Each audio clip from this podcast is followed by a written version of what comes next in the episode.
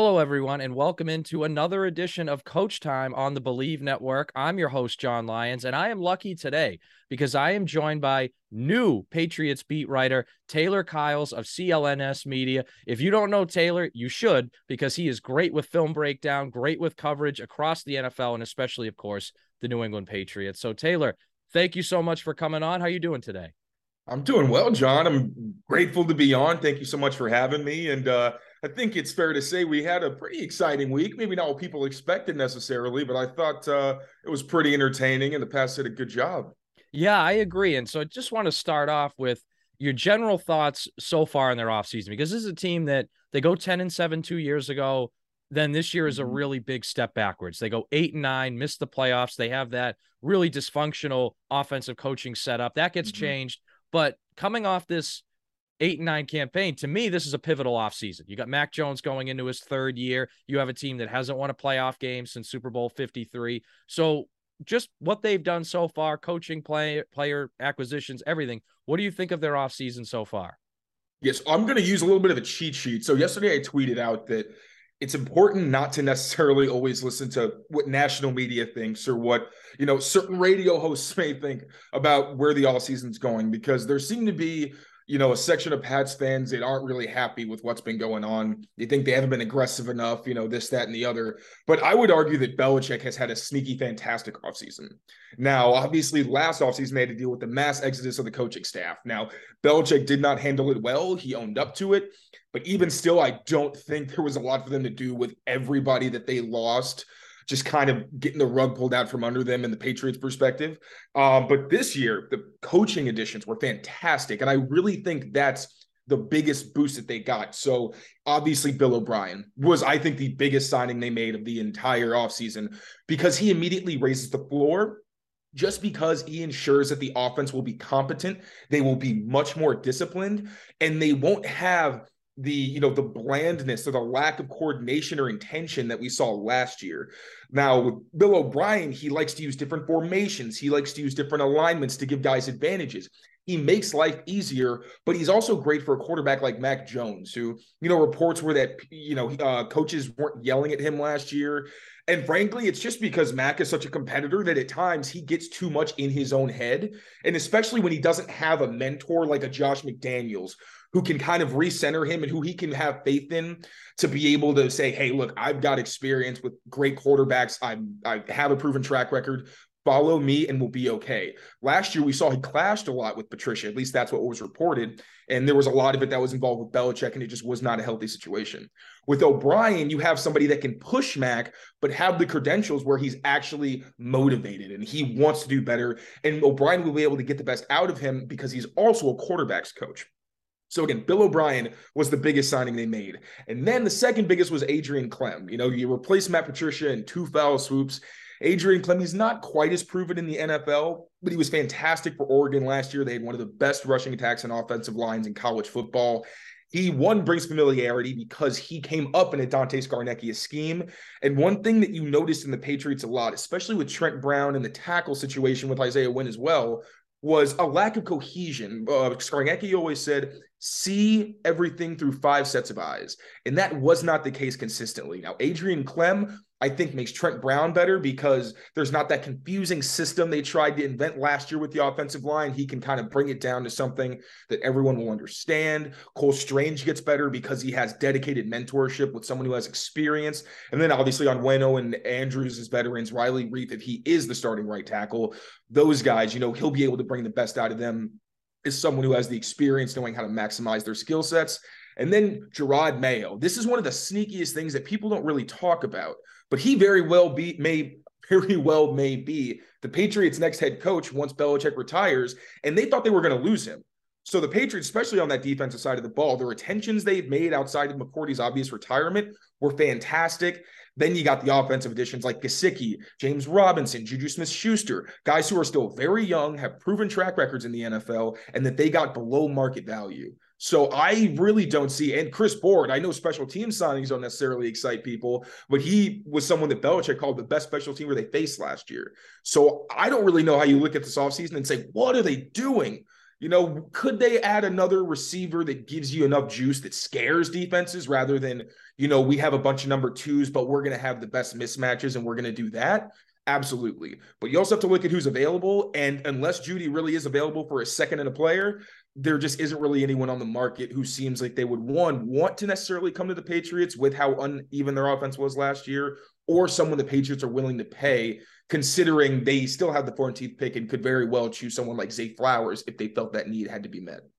Yeah, and you bring up a lot of good points. I want to start with the coaching situation because I think you you brought up a couple interesting things. First of all, when the Patriots won Super Bowl 53, to me, they had the best coaching staff in the NFL that year. Oh yeah. Whereas oh, last yeah. year, they really probably only had one assistant that people were like, "Oh, that guy's a star," and that was Jerod Mayo. And in all mm-hmm. due respect to and DeMarcus Nick Caley, Covington, and Nick Caley as well. Yeah, and all due respect to Demarcus Covington, I think he will be a great coach, but he's still a newer coach in the NFL. I think mm-hmm. over time, I do think he's a future head coach, but I think really those are the only guys that people looked at as oh that those are high level assistants now you have o'brien and even though you mentioned adrian Klemm not as much nfl experience they still have a real offensive line coach, which they did mm-hmm. not have last year. And I found it odd that they changed their protection schemes last year without a dedicated offensive line coach. That kind of, I didn't think that made a lot of sense. So I think now we'll probably see them go back to their older protection schemes, yeah. but with an offensive coordinator that knows it inside and out and an offensive line coach who has literally played in that system. So he knows them inside and out as well. And I think that'll make a big difference to me. And I think one of the things you mentioned the word competent, and, and I've used that word as well before. And it's too, you never want to use that word when you're talking about a goal for an NFL team, but really last year, and I mean, we, we could sit here and go through every Baltimore, they're up 30, they're down 31 26. They have the ball twice, they turn it over both times. Green Bay, back first and 10 at the 50 in overtime, can't get a first down. They don't win the game. Minnesota, they go absent in the fourth quarter on offense, can't win. The, and again, I know they gave up the kick return then, but it just felt like if they had had a competent offense, the Cincinnati game, if they had had a competent offense, they're probably a playoff team. And if they also didn't have woeful special teams, they were probably yes. a playoff team as well. And I think one thing I hope the Bill O'Brien hire can do is help them start a little faster. I mean, last year they only scored two opening drive touchdowns, and the first one wasn't until Thanksgiving night. They mm-hmm. punted mm-hmm. 10 times on their opening drive. Seven of those 10 were three and outs. So I, I, hope they can start faster and they can. I mean, I think the only time they played 60 minutes of good offensive football was probably when they played Cleveland, start to mm-hmm. finish. And even that, there was a couple dry spells in that game, but I think that was the only 60 minutes of good offensive football. So for you, when you look at this coaching staff, I know they're going to be competent and they're going to be better, but what do you think the ceiling this coaching staff can bring on offense? And, and, you can throw in the defensive stuff too, but what do you think they can, what ceiling do you think they can reach with this system returning to the Bill O'Brien form? Well, I believe the defense was top three last year in DVOA. I'm not really a stats guy. I think I heard that somewhere, but even just watching them, they were good. I know there's a narrative that they never do well against elite quarterbacks. And while I think in the past there's definitely been some weight to that, um, I also think last year they were better than people expect. Be- like the Lamar Jackson game, for example, yeah. he had two touchdowns where you're just saying, "That's Lamar Jackson." He's Lamar like, freaking Jackson. What are you gonna do? Yeah. There was the touchdown to Mark Andrews where he just went up over DMAC and got it, and then the like pinpoint one I think was Proche against Myles Bryant. You know, so I think the defense is still going to be one of the best in the league. Again, the retentions were huge.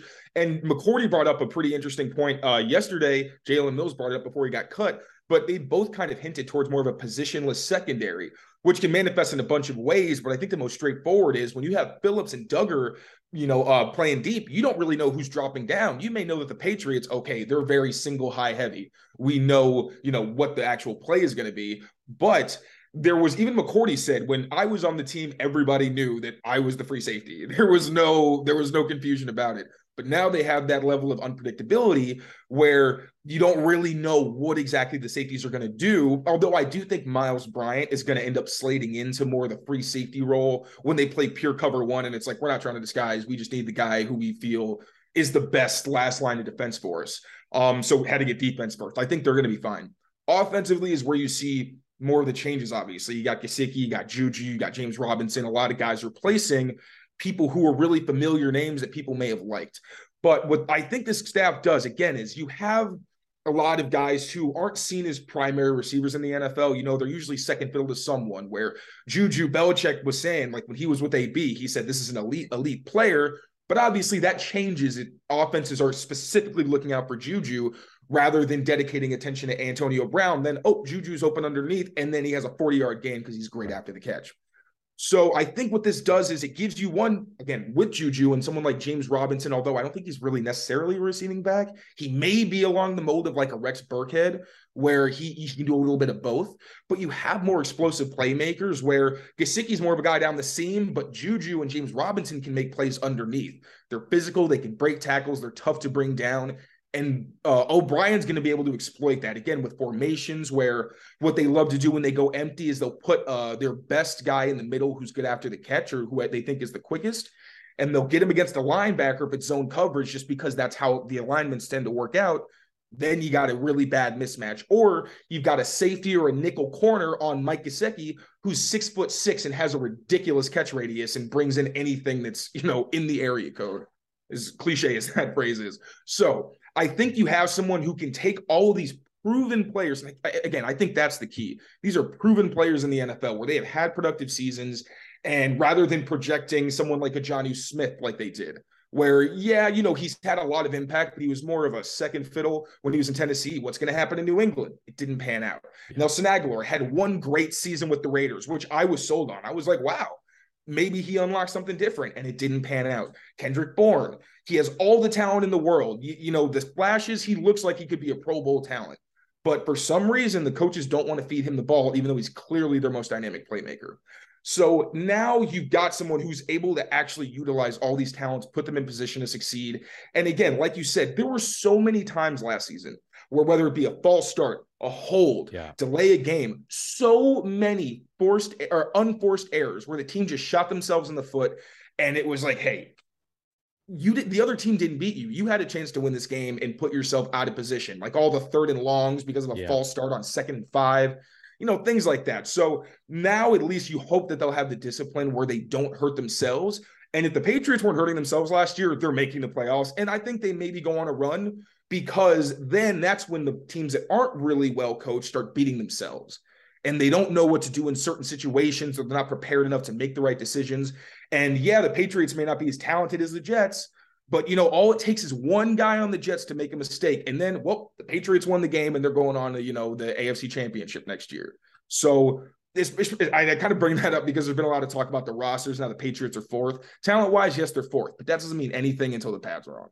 Yeah, and I agree. Like talent wise, they're fourth, but there's also two more months until the after the draft, and there's plenty of times to make additions. And I also mm-hmm. think that the Patriots missed the playoffs, and I agree with you. It was largely their own fault.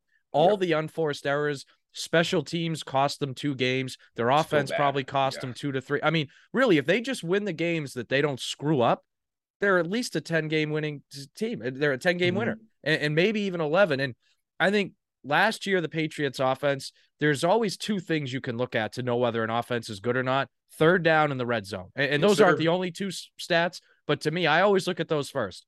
They were mm-hmm. near the bottom in the league in the red zone all year, and they ranked 27th in third down conversion percentage. And, mm-hmm. and you mentioned the Patriots defense at times has had trouble defending better quarterbacks. Well, the Patriots offense also gave Lamar Jackson a bunch of extra possessions with mm-hmm. turnovers, mm-hmm. with three and outs, and they did it all year. So I think that alone is going to help the entire team because A, the offense is going to score more points, which is obvious, but B, yep. your defense is less exposed. Your special teams is less exposed. And, and I think that's going to help them. I mean, go back to the Raiders game. We all remember the Jakobi Meyers lateral and, and how bad that was, but they they had a block punt in that game. They also had a series where they had two touchdowns taken off the board. One they called a timeout, and the other they had a penalty in, yeah. in the same series. So yeah, okay, everyone re- remembers the Stevenson and Meyers play, but if they don't give up a fourth and ten right after the two minute warning on defense, they win that game anyway. And, mm-hmm. and the earlier plays. So I think you're right about shooting themselves in the foot and how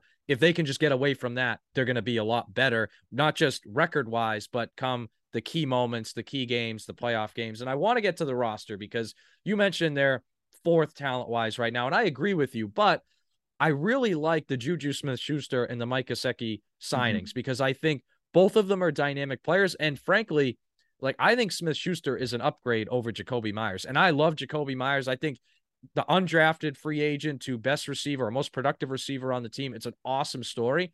But They both average just under 12 yards per reception. Their Mm-hmm. baseline's kind of the same. And Juju Smith Schuster, at the height of his powers, I think the ceiling is just higher than it is for Jakobi Meyers. And it's, you mentioned it's a guy that can make a play underneath and take a ball for 40 yards after the catch. And also with Gesicki, I think, you know, he's not going to scare anyone in the run game. Great slot seam type player. So uh, those two stick out to me. But when you mm-hmm. look at their roster, what do you think of those two signings and then some of the other moves they've made to address the roster as well? Well, you mentioned third down in red zone. For first of all, in the red zone, you got Hunter Henry, who was fantastic with McDaniels. Obviously, he got hurt, which people didn't know at the time. So it just seemed like he'd fallen off a cliff. And then you find out after the season, the guy got surgery. And then he wasn't even healthy until midway last season. But even then, for some reason, Patricia never tried to use him in the red zone, despite the fact the guy still leads the team in touchdowns over the past two years. He has 11. I think the next closest person has six. I think it's Jakobi. Um, so we already had Hunter Henry. Now you also have Mike Gesicki who once you're in the red zone when they're in 12 personnel, maybe Gesicki doesn't scare you, but it's way more likely they're actually going to run in that situation. And then, you know, if you want to get fun with it, remember when uh, the Patriots used to do that thing with, uh, was it Matt Mulligan, uh, where they would spread out when they were in the heavy run formation. Then you just yeah. get an ISO on a big guy on a little guy. Like, oh, Scott Chandler, that's what I'm thinking of. Scott Chandler. But that's the kind of thing they can do with yeah. Gesicki, where based on whatever the formation is or what the defensive tendencies are, there's really not a lot of guys other than cornerbacks who can sufficiently cover Mike Gesicki in the red zone, again, because of his ball skills and his size. So the red zone offense immediately got significantly better. You could also throw James Robinson into that mix, where you say, okay, Robinson's a guy who can convert on get some of the big plays that Damien Harrison got. He can Damien Harris, I'm sorry. Um, the contact balance after where, you know, if it's a push to the goal line, he can actually get in there. Yeah. Juju isn't as much of a red zone guy, or I don't believe he's been in his career, but he's got the size and the ability after the catch where you know he'd be competent. And then when you say third downs, Juju and what he gives you after the catch is significant because he turns the okay, it's third and six, we're going to throw it to you like two yards underneath. And not only is he going to get the first down, it's going to be an explosive gain that you didn't even expect. And this the comparison with Jakobi is kind of difficult because Jakobi was their slot guy and their Z, Whereas, like in the heyday, you know, it was mostly like Edelman is Z and Amendola in the slot. You know, there's slightly different roles where you're outside more in, you know, in base personnel. Jacoby would get those digs, the crossers, the corners against the soft zone coverage. And as much as, you know, he was fantastic with his quickness at the top of the route to get the separation and be able to make those catches easier, you weren't getting a lot after it. And it's not the hardest thing to do in the NFL to beat off coverage as long as, you know, you're maximizing your skill set well and you have the advantage of early downs. The defense doesn't necessarily know what's coming. Tyquan Thornton gives you that outside where what Jakobi did, where he can win as more of a perimeter guy or even on those crossing routes. Tyquan Thornton has the quickness and the speed to not only separate, but be able to pull away. That frees you up to let Juju just be the underneath guy his average up the target was, I think, half of what Jakobi's was last year. Like he is an underneath guy. He's got the ability to go downfield. I don't want to say he doesn't because he's still a big body who makes contested catches. But where you want him is more as your outlet guy, kind of like what they had with Jonnu. But Jonnu wasn't a good enough receiver to warrant being on the field in obvious pass situations. So now you got Tyquan, you got DeVante Parker, you got Kendrick Bourne who can threaten downfield. And oh, look at that. I've got Juju Smith Schuster as a check down, and he's going to get my big play. So those guys really shore up a lot of the things that just made life harder on the Patriots offense. And that's going to make Mac Jones better. Where, you know, Brady was at his best, obviously, amazing playmaker, did what he needed to, and has all these fantastic plays. But most of Brady's brilliance was not making the game harder than it needed to be. Like that legendary clip of uh, Ray Lewis in the top 100, where he talks about how Brady threw a check down on like a third down in the Super Bowl, his first Super Bowl, instead of throwing it downfield like a lot of guys would do in that situation because they want it to be about them. Sometimes you just want to make life easy on your quarterback. Yeah. And I think Gesicki and Juju and James Robinson is a back who has some dynamicism himself. They give you that.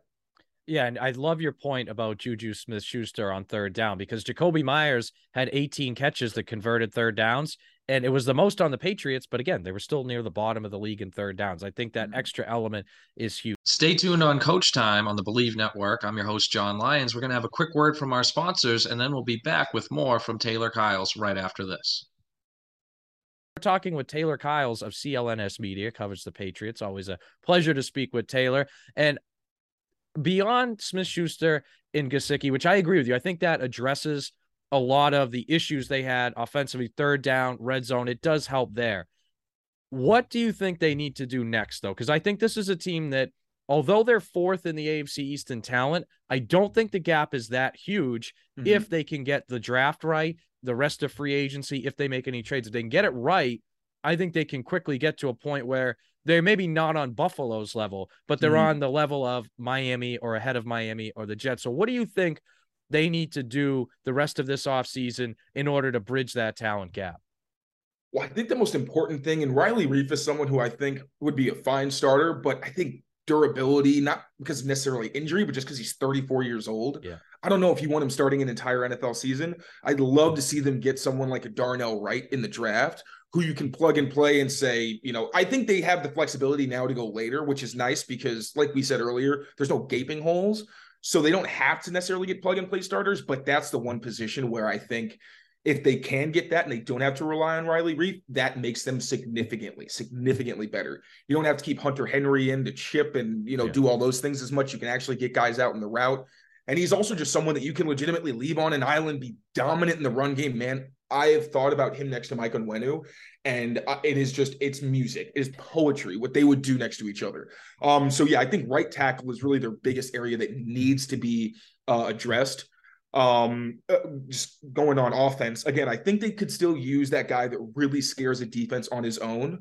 Where you know when you even even when you do have all the number twos who can create really tough mismatches, they scare you even more because they're like, well, we can't pay extra attention to Mike Gesicki on, you know, third down when they go out and empty because Zay Flowers, I hope. Zay Flowers is in the slot and can really scare you. As good as Juju is, Zay is a different level. Like he he's been drawing some Antonio Brown comps. And while I'm not someone who likes to make such lofty comparisons or publicize them without a hard asterisk, that guy can play inside or outside, despite the fact that he's small because of his quickness, his explosiveness, uh, the fact that he's a fantastic downfield tracker of the ball, he can make tough catches where he's going through defenders to get to the ball and make catches. He's someone I think if you get him at 14, maybe too rich for some people's blood. I think he could be a Pro Bowler in your system, and it's worth it. So I, I do think they still need that guy. And then the biggest need I'd say would be that long boundary corner. And I'm not glad even necessarily, you said that. Thank yeah. you. So I've been saying that for months. Sorry to cut you off, but I am no, so I'm so glad that you because to me, like coming into this offseason, all I wanted as a Patriots fan is an answer at right tackle mm-hmm. and a mm-hmm. long outside corner. Because look, I'm a huge Jonathan Jones supporter. I- am glad they re-signed him. I think he's the best slot corner in the NFL when he's in the slot. Mm-hmm. And I thought last year when he moved outside, overall he did really well. But when did he struggle? When he played Justin Jefferson and Stefon Diggs, who are, mm-hmm. look, two guys that are elite receivers. They're going to make plays anyway. But to me, it was two guys that were just as athletic as him and they were bigger. And that yeah. was, the, I think, what gave him some trouble. So the outside corner, like I know you've tweeted about Rock Ya-Sin. I would love for them to sign him. I think that would be crossed. a great fit. And he played zone quite a bit in Indy, but then in Vegas, I mean, Patrick Graham was the DC. That's a Patriot mm-hmm. style system. Like, I think that would be a great fit. But of those that you like, you mentioned receiver and Zay Flowers, you mentioned right tackle, you mentioned corner. When you look at the 14th overall pick, let's say they keep that pick, or even if they trade down, but they still pick in the first round, is there one of those three that you put a priority on for them to address? I think they're in a position where it's still best player available. Okay. Like in in the thing about corner is that if they walked into the season with the Joneses as their starters and Myles Bryant kind of like if that was the same secondary as last year, I did Jalen Mills is such a spot starter. You know, I didn't even really think of him as part of the equation outside of like more of a DeVante Parker, where if he's healthy, that's great. But you just can't pencil him in for 10 games. Um, but oh my god, I got sidetracked for a second. But yeah, I think they put themselves in a position where they can still go best player available because their corners are fine. They're gonna struggle against big receivers, but that's also why those guys get paid. Like they're still making those plays. You'd hope that at least you know 30% of those uh, contested grabs are actually incompletions rather than being just tough catches for the opponent. Right. Um, but yeah, if it's like 14, that's where if you got someone like a Christian Gonzalez, a Joey Porter Jr., Zay Flowers, pull the trigger. I'm happy.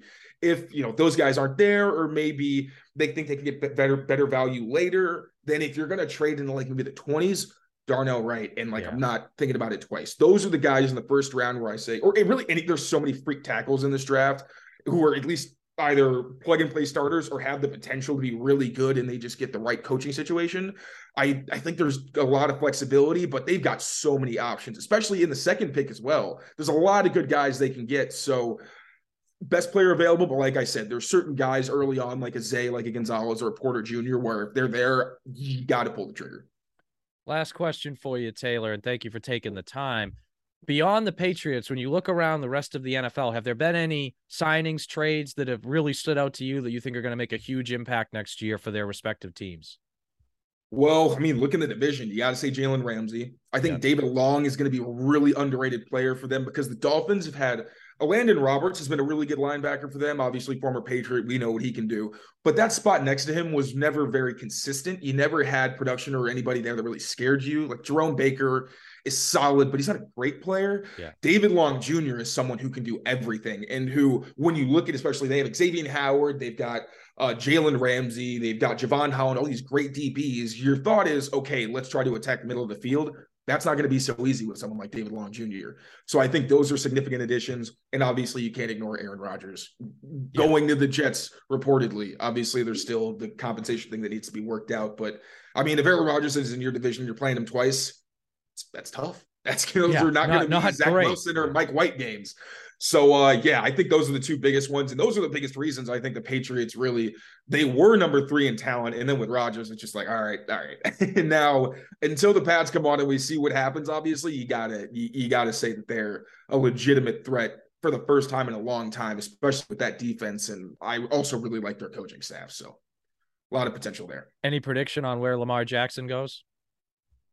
No idea. This is such a weird situation. I just hope that it works out in his interest because, you know, I don't want to just throw the c word out there, but I mean, this it seems quite. Uh, it's a little odd.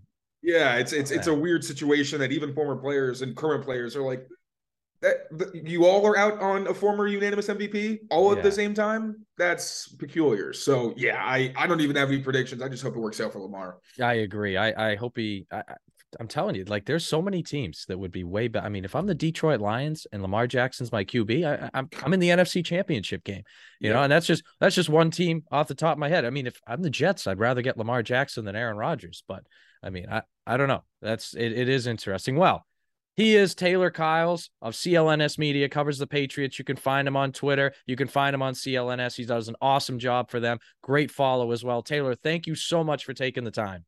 Thank you, John. Appreciate you, man. Thank you. That's it for today's episode. A huge thank you to Taylor Kyles for joining us of CLNS Media. He does an awesome job. We're going to have a lot to get to on our next episode, which is going to be a full breakdown of the first week of NFL free agency and every signing I liked and maybe some I didn't like. So be sure to like and subscribe this podcast. Also follow me on Twitter at the real John Lyons and stay tuned for our next episode coming out soon.